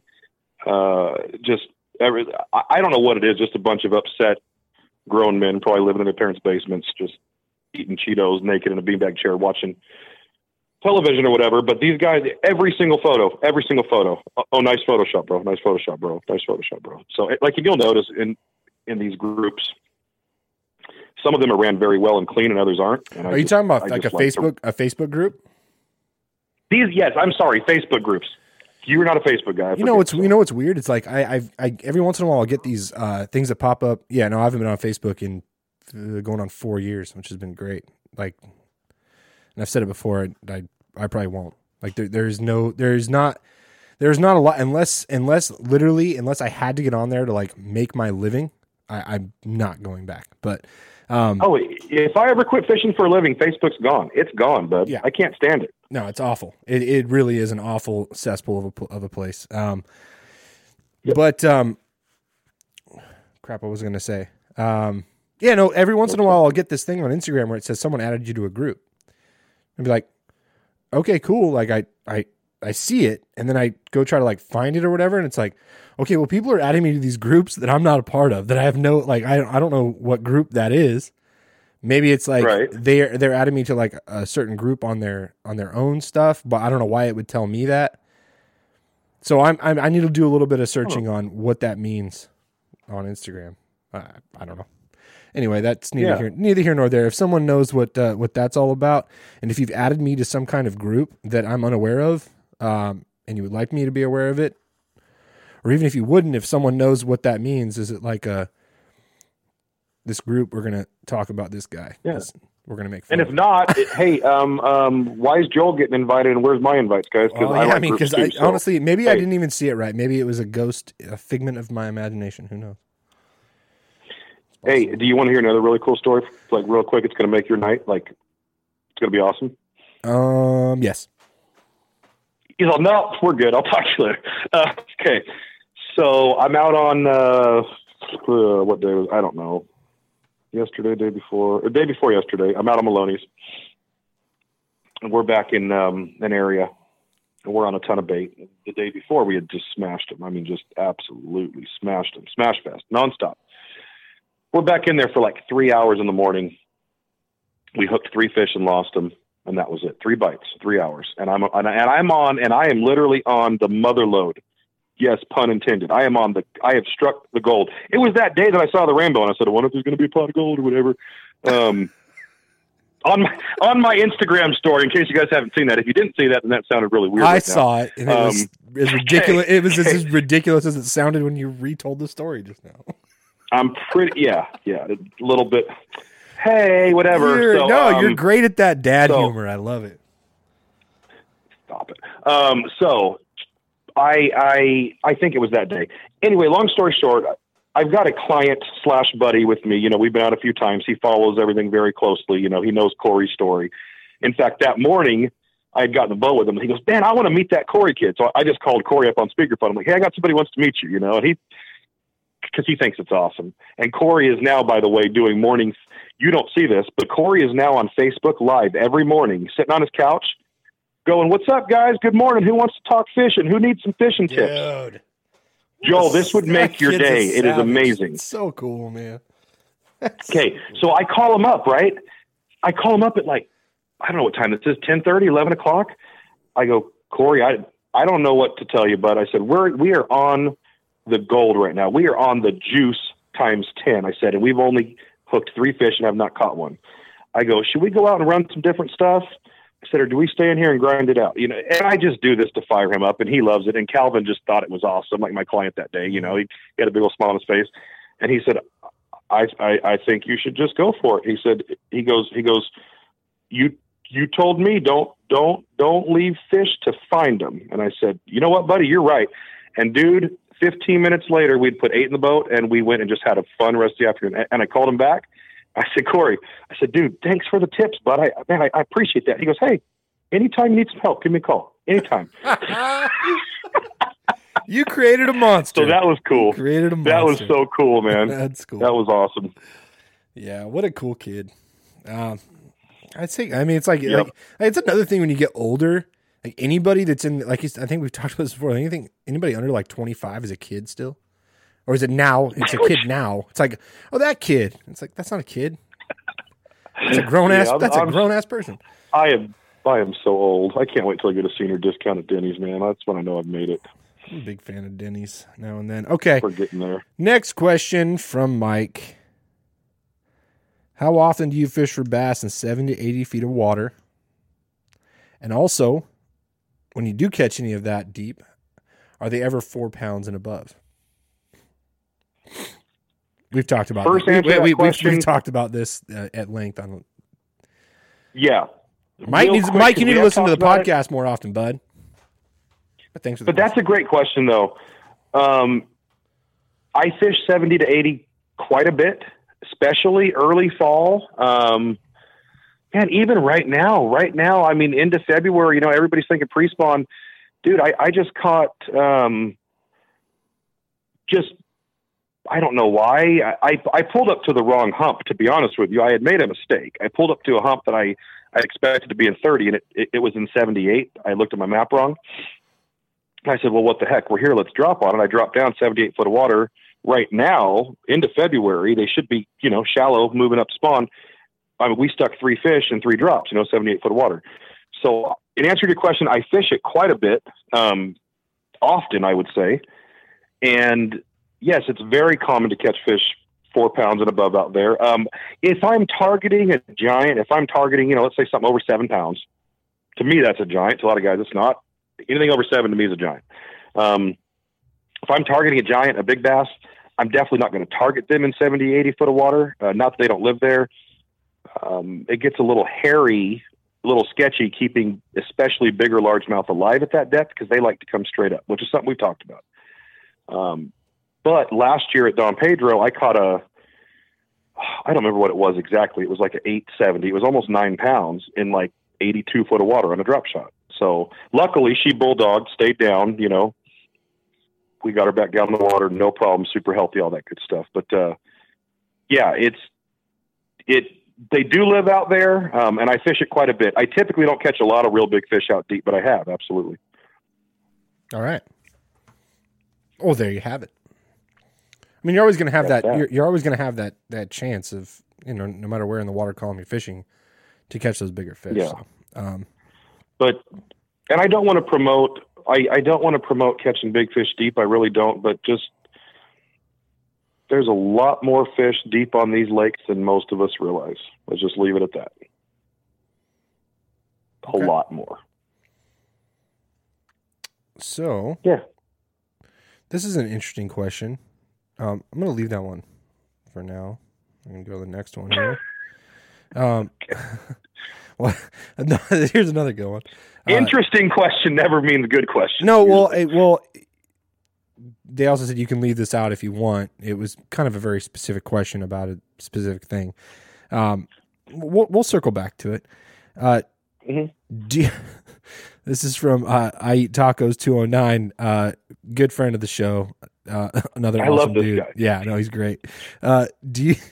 His, he's got um, he's got a couple questions, but the first one's I wonder what his favorite food is, but anyway, go ahead. Yeah, no, I some type of uh, Mexican food, I would guess. Do you let do you let man do you let man buns and skinny jeans on your bone? I do. I do, and I will. We'll take Um, all comers. Uh, so man, I, I'm I'm not much on discrimination. You know, I definitely man. like them all. I, you come out on my boat on man be in a man bun and skinny jeans. I might talk a little bit of crap to you, but we're definitely going to have fun and go rip some lips. You know. Yeah, no, I I got no I Now, got no if- problems if- with the man buns and the skinny jeans. You, you, If you, you, put you do if you, you, put a whoop into yeah, it, you do you boo. If you if you put a whooping on me in a man bun and skinny jeans, I mean, I, I might go out, you know, and reevaluate reevaluate my fishing or or, or my clothing style. But uh, yeah, I'm definitely still going to talk some trash to you about it. But we're We going to have some fun either way. all right, we got to have some kind of bet or something where um, if you lose, you have to wear skinny jeans for a week during all of your guiding trips in the summer, like during the spring and summer when the weather's nice.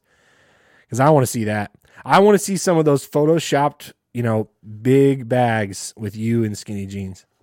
That'd be awesome. Oh man, I can't rock the skinny jeans, bud. I'm not. Oh, I'm not man. much of a. You'll have to because it'll be The only curve, the only, the only curves I got is the beer gut. You know what I'm saying? I got one of those butts where it just goes straight from my back right down to my like uh hamstrings. Like they're so yeah. The skinny jeans don't work, man. I kind of look like an old frog.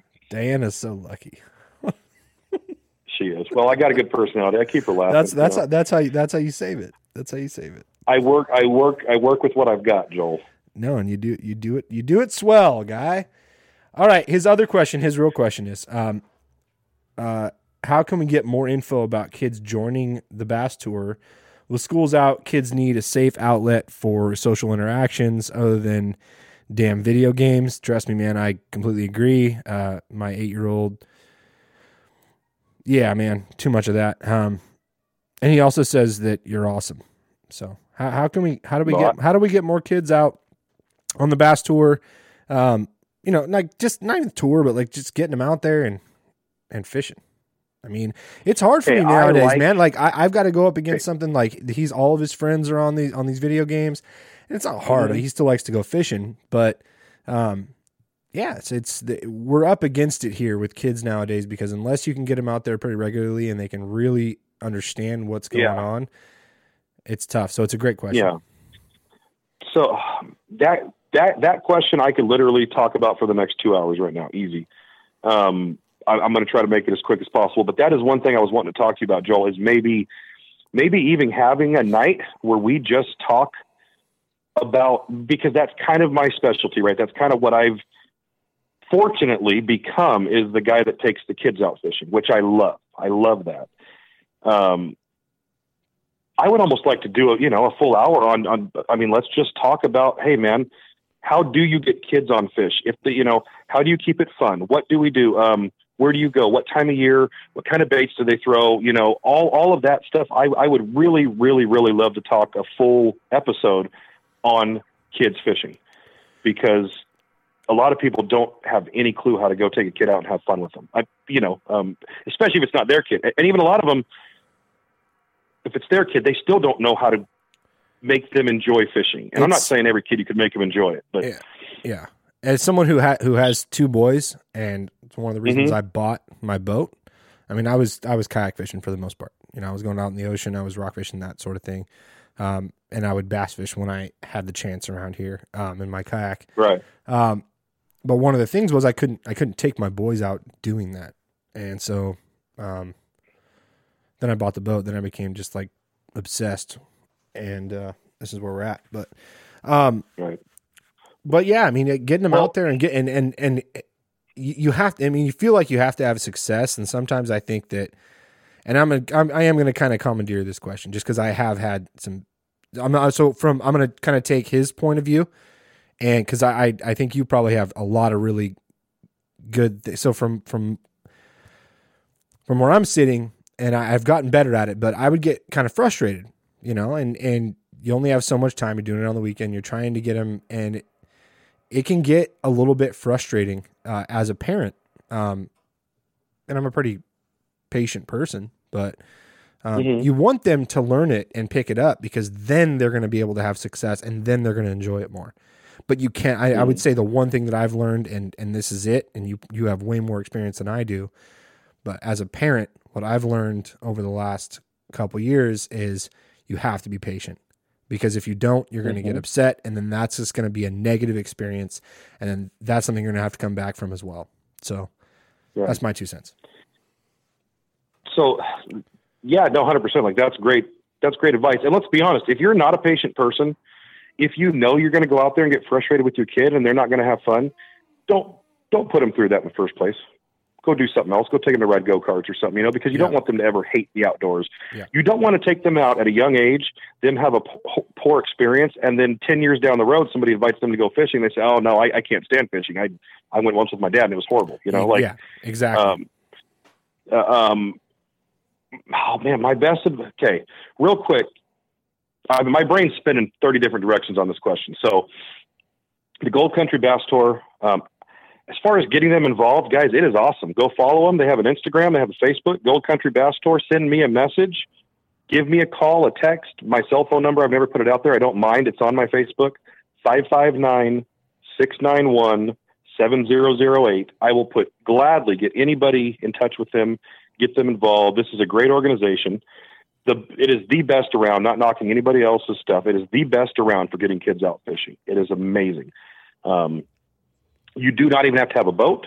They have volunteer boaters as long as you sign up ahead of time. They got people wanting to take your kids out fishing, which is really cool. If you do have a boat, that's even better because then you're guaranteed a spot. Um, but but one of the huge benefits to getting these kids out fishing with these other kids is now you have that social part to it, and these kids feed off of each other, right? Mhm. And let's say one of the kids has a bad tournament. Kids are man, kids are so awesome, Joel, because guess what? When one of the kids has a bad tournament, the other kids are going, "Hey, man, here's how I caught him. Try this next time." It's not one of those deals where everybody's lying to each other because they're just being greedy. You know, it, it's it, it's it's honest, it's real, it's raw, and it is the best way to get these kids fired up in fishing is to get them out with the other kids. Mhm. Hundred Absolutely. percent. They will feed off of each other. it's a huge part of of you know especially nowadays with the video games nowadays kids can be on there with their friends so not only are video games cool like i love video games you know i grew up playing video games but now it's a it's not just like a a thing where you you're you can it's insulated and you only can play with people that are in your house.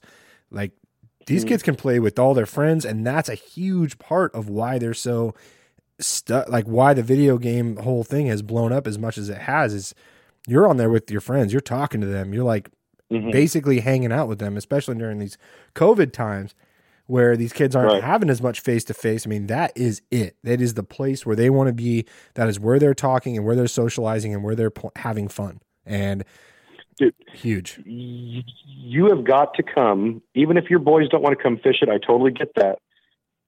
And even if you don't want to bring them the first time, if they don't want to go, they don't think that's cool. I understand that part. But you personally have got to come at least to one of these Gold Country Bass Tour weigh-ins just to watch these kids together, dude. It, it's going to give you some faith in humanity again. It, it, it's just, it, it's an amazing thing. They're out there, they're doing positive things, they're having so much fun, and they're they're they're like this little group, you know. And they all, they just, it's just so cool to watch these kids get fired up together about the outdoors, you know, Mhm. and feed off of each. Dude, they're out there after tournaments trading crankbaits and spinner baits like they're, you know, baseball cards back in the day. It's awesome. They're like, well, I'll give you, you know, I'll give you three Senko's for your one jig. You know, like whatever. Like it's just cool to see it. it it's just awesome. That's a good trade. Um, yeah, it really is a good trade. Well, it depends on the color. Depends on the color of the brand of Cinco on the jig, though. This is um, true. this is true. But real quick to piggyback, not even a piggyback off it, but just to say something that's on my mind. Um, and this is something we'll get into down the road. It doesn't matter, no rush. I, I would love to tell you guys all my story someday. A lot of people know it, most do. But the reason that I am so passionate about getting these kids out fishing is fishing has 100% saved my life. I've told you a little bit about it, you know. Um, That's something that um, that was a question by uh, NorCal Angler. Um, mhm. was a good friend of the show. Um, I believe he. I don't personally know this guy, but he has sent me private messages, like just telling me, I don't- oh god, like that I've inspired him and and and, and just very positive stuff. So, buddy, if you're listening, I'm sure you are. I do not know you, but I appreciate that everything that you have done and said, and it does not go unnoticed. That guy's that guy's got a heart of gold. I've never even met him. I can tell you that right now. No, he's he's he's great. He's a young guy, um, and his question was, um, and I think I have it. Yeah, and I do have it. And his his name's Eli, um, and we've talked a lot. Um, his question was, uh, I rem- I remember listening to the Knocking Doors Down podcast where he was featured. He talked about his rough past growing up um, and how fishing saved his life. So I was wondering if you if you can ask with his past life experience, what advice would you give to a twenty year old? So a good segue, and I'm glad we, we brought that up because um, that's a great. I mean, that's a that's a that's a heavy question. Um, but No, that's a great question, It- it- and that's not even something we got enough time for to, for the whole answer. But I, I will take a quick shot at it. But um, just just real quick, if you don't know, I mean, and it's I, I I only say this to try to help people. I don't ever say this for a pat on the back. That's not why I do any of this stuff. Um, I guided for almost two full years before I even decided to publicly talk about this because I never wanted my business to be built off of my failures or anything like that. I wanted it to be off of everything that I've done. Um, once I built it up to that point, then I said, you know what, let's use this now as a platform to try to give back and give people some hope. So that's the only reason that I bring it up or that I have brought it up. But uh, I come from a background of pretty hardcore chemical dependency. I mean, I have literally six years ago, I was homeless in Long Beach on the streets. I mean, I've, I've, I've been down that road. Nobody would believe me. Nobody knows it, but trust me, it's 100% true. So I have been arrested more times than you can imagine. I've been to rehab more times than I can even count. I, I've, I've, I've done it all. So, but the one thing that I've always been able to come back to, and the one thing that once I finally got my stuff together that saved me was fishing. It's something I'm good at. It's something I enjoy. It's something I can, the way my brain works, I've got ADD real bad. You know, I, I, I, I've got a lot of things I struggle with. You know, I'll be the first to admit it. Um, and fishing has saved my life. It's something, it's something that I can always do. It's always an outlet. And when you can combine that and make a living at it, it's just a bonus. And, uh, so my advice, real quick on the kids stuff, that's why I'm so passionate about getting the kids out fishing, because if I can get one kid throughout the course of the rest of my life, if I can get one kid into fishing enough that it saves him from going down that road or brings him back from that road, then my job is done. Everything I've done is worth it. That's all there is to it. yeah, that's awesome. Um, as far as advice for a 20 year old, dude, just I, it's everything you've heard from the time you were young, but hang around positive people, hang around the people that care about you, hang around the the people that hit you up and call you out on your excuse my language, call you out on your bullshit when you're screwing up with anything, whatever it may be. Those are the people that care about you, and those are the people that you need to be around. Um, my other piece of advice is, advice for a 20 year old as far as just general life advice i'm not the best one to give life advice. I mean I, i'm a good fishing guide and i i love my job. You know i'm a good people person. When it comes to life man I, hey i'm no better than anybody else. You know i make a lot of stupid decisions. But uh as far as as far as the as far as the addiction part of it goes if you ever ever find yourself slipping you ever find yourself falling into a position that you're not comfortable with don't ever be too proud to ask for help. It's um, man, it's that old saying, you know.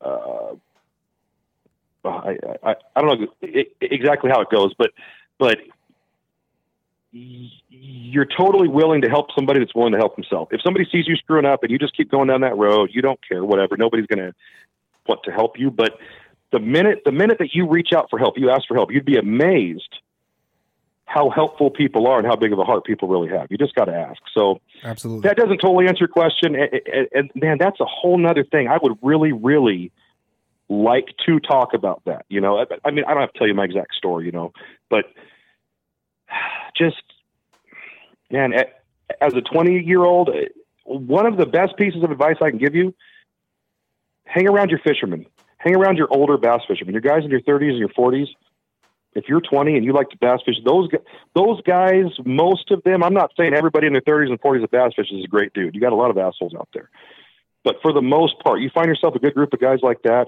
and th- th- those are the people you want to be around. And uh, especially with this COVID stuff, man, right now, and usually what usually what brings this kind of stuff on if you're asking for life advice as a 20 year old you know as far as just, just to avoid that kind of addiction of, of avoid any kind of addiction. It doesn't have to be chemical dependency. It can be anything right? There's people addicted to sex gambling you know alcohol any sort of drugs. Um I, dude, you can get addicted to anything. But fill your mind with positive things. Right now with COVID, everybody's depressed. Everybody's stuck at home. A lot of stuff's not normal. Man, you, you, you've got to get outdoors. If you're not a fisherman, get out and go for a walk. Just there's so much power in being outside that um, that is my best advice. I know I'm going in a giant circle here, Joel, but that's no, my whole point with the no, fishing I, or anything being outdoors, man. for mental health, it is exercise and being outside is is better than any kind of medication you can ever take. And I'm not, hey, I'm not knocking medication. You know, if that's something that somebody ever needs, look into it. But but give yourself a fighting chance. Stay positive. Stay outside. Do the things you love. Do the things that are healthy for you, and and and and put all of your effort into that. Put all of your effort. Spend time with the people that care about you, that are looking out for you, that are positive influences in your life. And stay away from everybody else. It's that simple. Absolutely. And it, you know, as someone who, and that's I when I go to the the Facebook thing, it's a perfect example of of staying away from like just stuff that brings you down. You, you mm-hmm. know, it, I was at a, I was just to delude myself, you know, as a you know as a journalism major in college and, and coming out thinking I was going to save the world. That's great. If you really do think you can save the world, all the more power to you. Um, yeah. But I would say that in today's world, the the the news that you're seeing, I don't know how much stock I'd put in that, and you can mm-hmm. get really worked up over it um, on either side, right?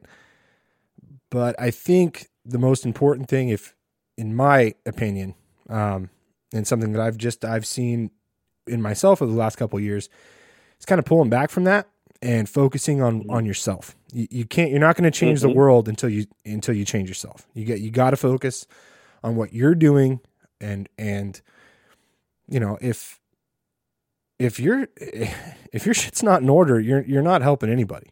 Period. You're not going to help the no. people. You're not going to help the people, your family members, your friends, your community. You're never going to help. You're never going to change anything if you can't change yourself. And and you know, I'm not saying that he needs to change anything, but you really do have right. to settle your own shit, make your own bed before you can go out there and do anything else. So I would say really do put a lot of effort.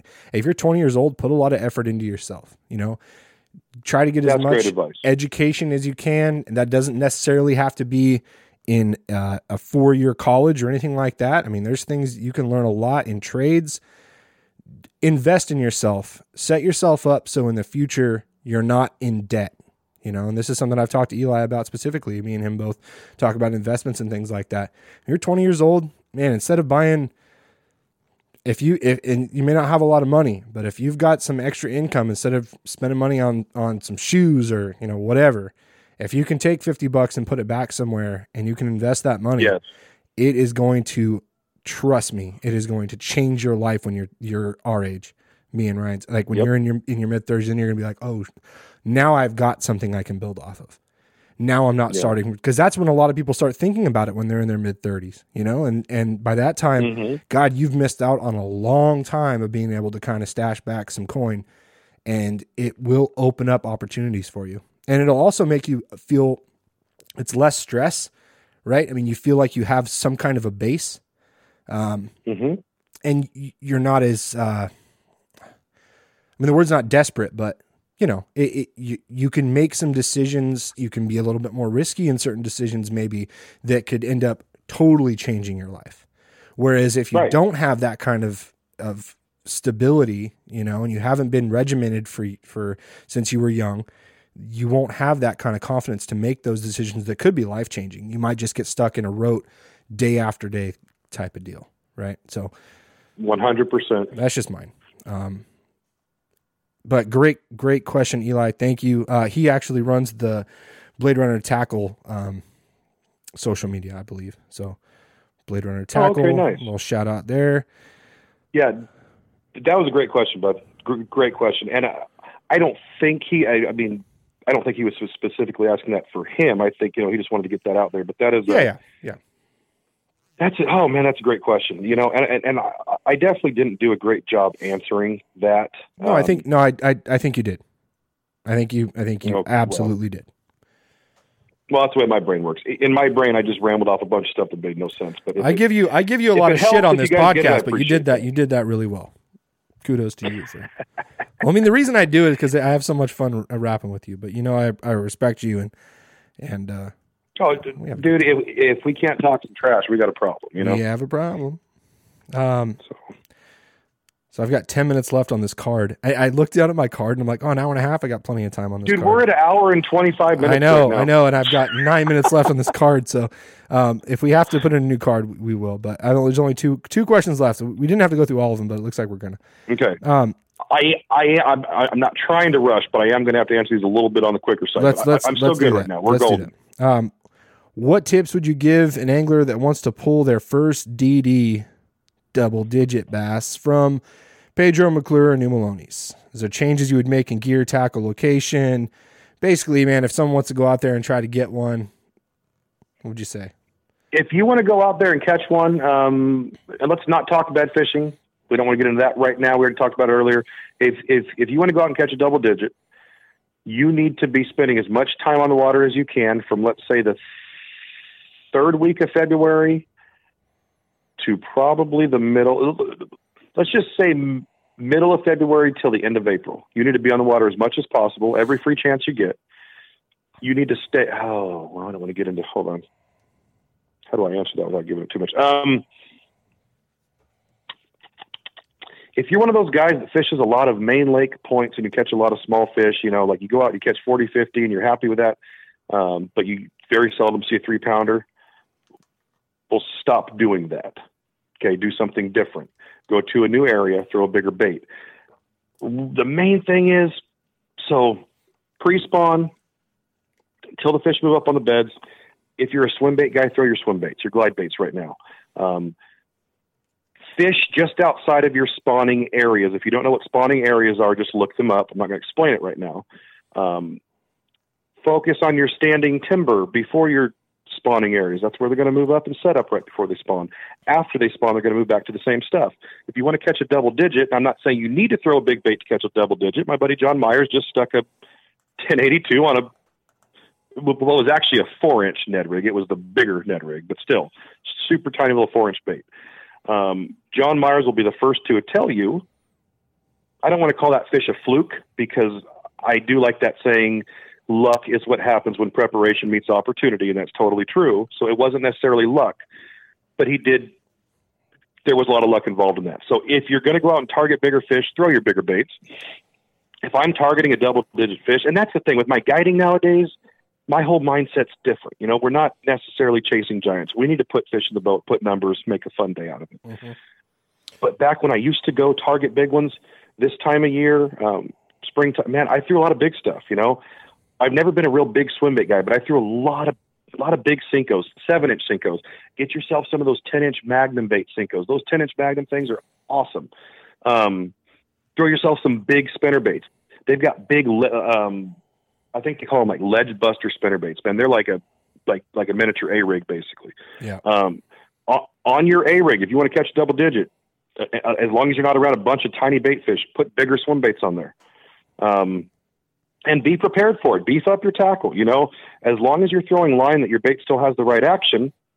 Like uh, you don't want to throw, you know, a, a uh, um, oh, what's a good example? Like let's say you are throwing a Neko rig, you know, like six inch Neko rig. Well, you don't want to be throwing your eight pound test like you typically would.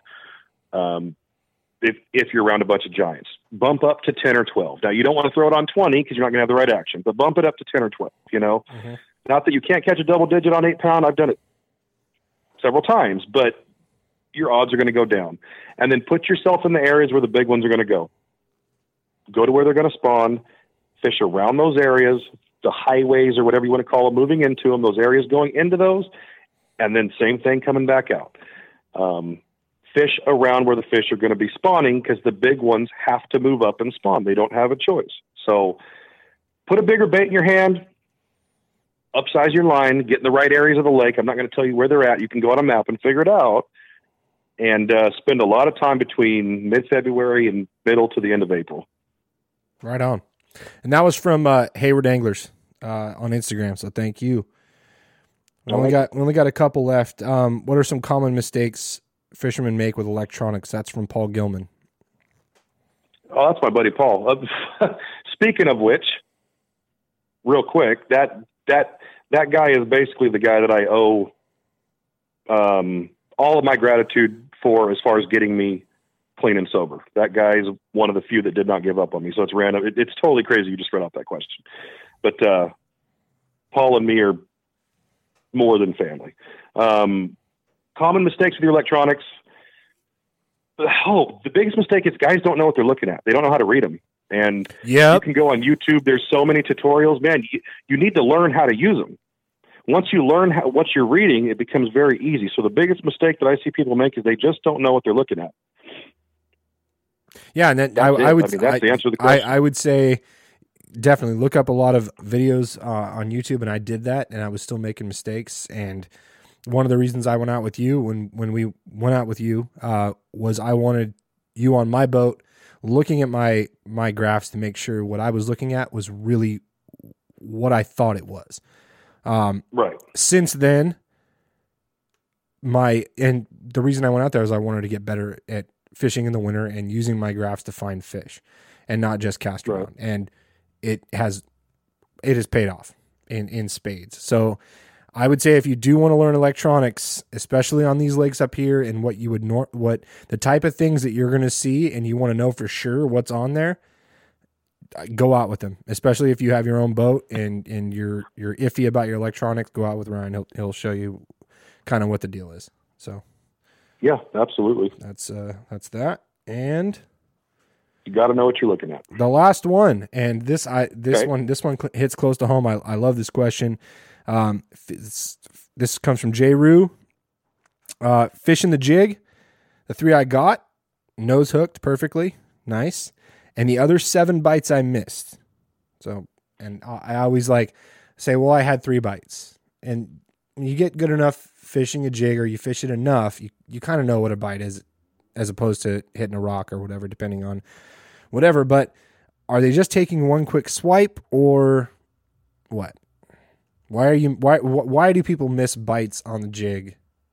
If they're let's just say that for sure they were bites and those bites were missed. Well, a a, a bass hits. I think everybody thinks, and none of us really know this. Is just my opinion, but I spend so much time out there. I I feel like I'm right, but a bass hits a bait for usually one of three reasons in my head. One, they're hungry. Two, they're pissed off at it. Or three, they're curious about it. Um, if they're hungry, it, this is the way it works in my head, guys. This is just a, a guess at best, really. But if they're hungry, I feel like they usually eat it. Now, a lot of times a bass will hit a jig, and, and we've talked about this.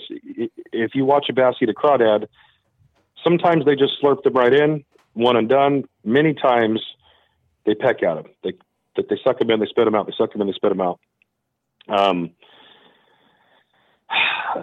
what I like to do, and and the third reason that they hit a bait, or no, I I said they're feeding, aggression, or curiosity. So aggression strikes, I feel like a lot of times they just don't hold on to the bait. They just want it out of there. It's in their zone. You're not welcome here. Whatever. I feel like those fish are real hard to catch. Curiosity and feeding bites in my head, I feel like those fish are easier to catch. They're going to hold on to the bait a little bit longer. Um, I think when they're really hungry, that's when you see them. When you feel a thump on a jig and you swing and they've already got it down into their throat, well, that fish was hungry, right? He thought it was real. He was going to eat it. Um, I feel like a lot of times when you catch them and it's just outside the mouth, you know, or on the, you know, inside of the mouth by their lips, that kind of stuff. Um, in my head, usually that fish was either just curious or aggressive, you know, and I just caught him at the right time. But in answer to your question, and this is the main thing I want you to take away from this, if you start missing fish on a jig, in my mind, almost always you are swinging too soon. If if you get thumped on a jig, you reel down, you feel some pressure, and you miss. Um, a lot of guys will say, "Oh, I, I didn't swing soon enough." In my mind, you probably you probably swung too soon. That fish didn't have it all the way. You know, he might have had it by the by the rubber, by the pinchers, by the weed guard, whatever. If you were to give him, a, you know, an extra three four seconds, he might have readjusted it, got it in his mouth, um, and he might have spit it out. And I think if he spit it out, you weren't going to stick that fish either way. You know. So that's just something I've learned through trial and error. If you start missing jig fish, and my cousin Timmy taught me this, talked about this in many seminars. You start missing them, wait longer. Almost pretend like you're catfishing. Wait for them to load up on that thing. When a bass really wants to eat something, when you're really going to catch it, you can't hardly pull that jig away from it. Mhm. I've shook fish. You know, I've, I've shook fish off pre pre fishing before. They'll hit a jig in ten foot of water, and they're swimming off. I, I, they're sixty yards off the bank before I finally get them, to spit that thing out. Wait longer rather than swing sooner. Yeah. So err on the side of letting that fish eat that thing. Let them eat it, dude. Just like like I said, just like you're catfishing. You know, if if, it's a day you start missing a lot on a jig, Mhm. give them more time rather than less, and I feel like typically that's the right move. Right on. And that's it. That wraps it up. Um, so you gave away one hat. Did you have another? Uh, I gave you know what the other question I like. Um, oh man, I'm going to send another one to my buddy Mr. NorCal, dude. Um, that's Eli, right? yep. Yep, I'm going to send one to him. Hey, go ahead and reach out to me. I'm going to send you one, bud. Um, oh man, that question was good. That was a good question. Definitely. And it, it, you know, it's one of those things. This is a podcast. We're talking about fishing, but you know, uh, it, fishing is life. Life is fishing. They, they mirror each other, I think, in a lot of ways. So it's a good question. Well, and I want to use my fishing. I want to use my platform to to give people hope. You know, um, I mean, there was a lot. Man, there was a lot of. There were so many people, and I don't want to take credit for everything I've done. Believe me, there's an army of people that helped me get through what I've been through. That help, have helped me get to where I'm at today. And if I do not use where I've gotten, not that I'm some celebrity by any means, but I've got a little bit of a platform built up. And if I don't use that to try to give back and help somebody else, then I just feel like a complete piece of shit, you know, that that that that doesn't deserve it. So um yes, 100%. I love that question and, and and it's something I've been wanting to get into. I just you know, but it's hard to just dive into it. So it's it's yeah, yeah, and I'm I I am all about using this to give back and help others and like, again, man, if this reaches one person that that that it it it might help them and give them some hope, then everything's worth it. It's that simple. Right on. Well, I think that does it. We are wrapped. It Is uh, we had to change cards, uh, well over an hour and a half, so we blew away the uh, the hour. We're both going hoarse. Yeah, no, it's uh, it's it's time now. I just got to wrap this thing up for tomorrow, and we can open up the week on a Monday uh, for people to listen to. And unless So you've got a real long commute, another Wednesday one, Joel. no, I think we're good for this week, buddy. I think we've done more than enough. okay. Uh, so we'll we'll uh, reconvene um, mid late next week, and yeah, I think we're good. Loved it, buddy. I'll talk to you soon, and uh, have a great week, man. You too, man. Look forward to see what you do this week. All right, buddy. Take care. Appreciate it. See ya. Boy, that escalated quickly. Don't act like you're not impressed.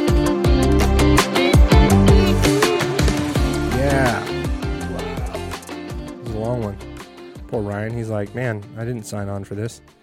But yeah, we had a lot of good questions. Uh, a lot of those were actually sent to him directly uh, because, like I said, I, I totally screwed up and I would have had more questions from you guys that, that follow here. But a lot of good questions came via Instagram to him last week, and I was able to have those because he sent them to me. So thank you all for for participating. I hope you got something out of it. I I mean, I think there was a lot of cool stuff there, and even if it's always not all all about fishing, I think it's stuff that, that you can use in your in your daily lives. Hopefully, um, and this one had some some kind of heavier heavier stuff, and uh, but I enjoyed it.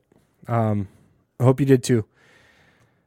I think that's it. Thanks for everybody who's uh, subscribed and and uh, done all the the iTunes stuff. Um, say it every time. It's a it's a huge help, and I really appreciate it. If you have the time, go ahead and do that. I'm thinking about doing some kind of giveaway here soon. Um, I don't really want. I mean, really, I just want to try to get that to a point where if you search for California bass fishing, I show up in the first hundred because the ones that I see, and if I go even on my my wife's or if I go on someone else's phone and try to search it, the stuff that comes up is ridiculous. Like if you search California bass fishing, you don't you're finding stuff from that has nothing to do with bass fishing. It's it's stupid the way that their algorithm is. So you just have to get as many, you know, subscribers and and I guess you have to get to a certain threshold. And so that's why I ask every weekend. Because unless you follow on Instagram, I'm not going to go chasing people on Facebook. I've, I've said this. So it's just kind of frustrating that people who may be looking for a podcast on iTunes can't find it because uh, Apple um, can't figure out an algorithm um, that's not based off solely popularity. Like you can't even find what you're looking for. Like if I wanted to go find a podcast on uh, like building lawn gnomes, I think that there's probably one out there. I don't think I would find it unless I went onto the internet and actually tried to search it out and then went back through and, and looked it up specifically by its name because I because iTunes sucks that bad or Apple Podcast sucks that bad. That's enough. Uh, I won't go on any longer. But that is why I ask, and I know it's annoying that I ask, but that is why I ask. There is a reason for it. Um, like I said, I'm not making any money off this, so really, it is what it is. Thank you, everybody, and we'll catch you next time. See ya.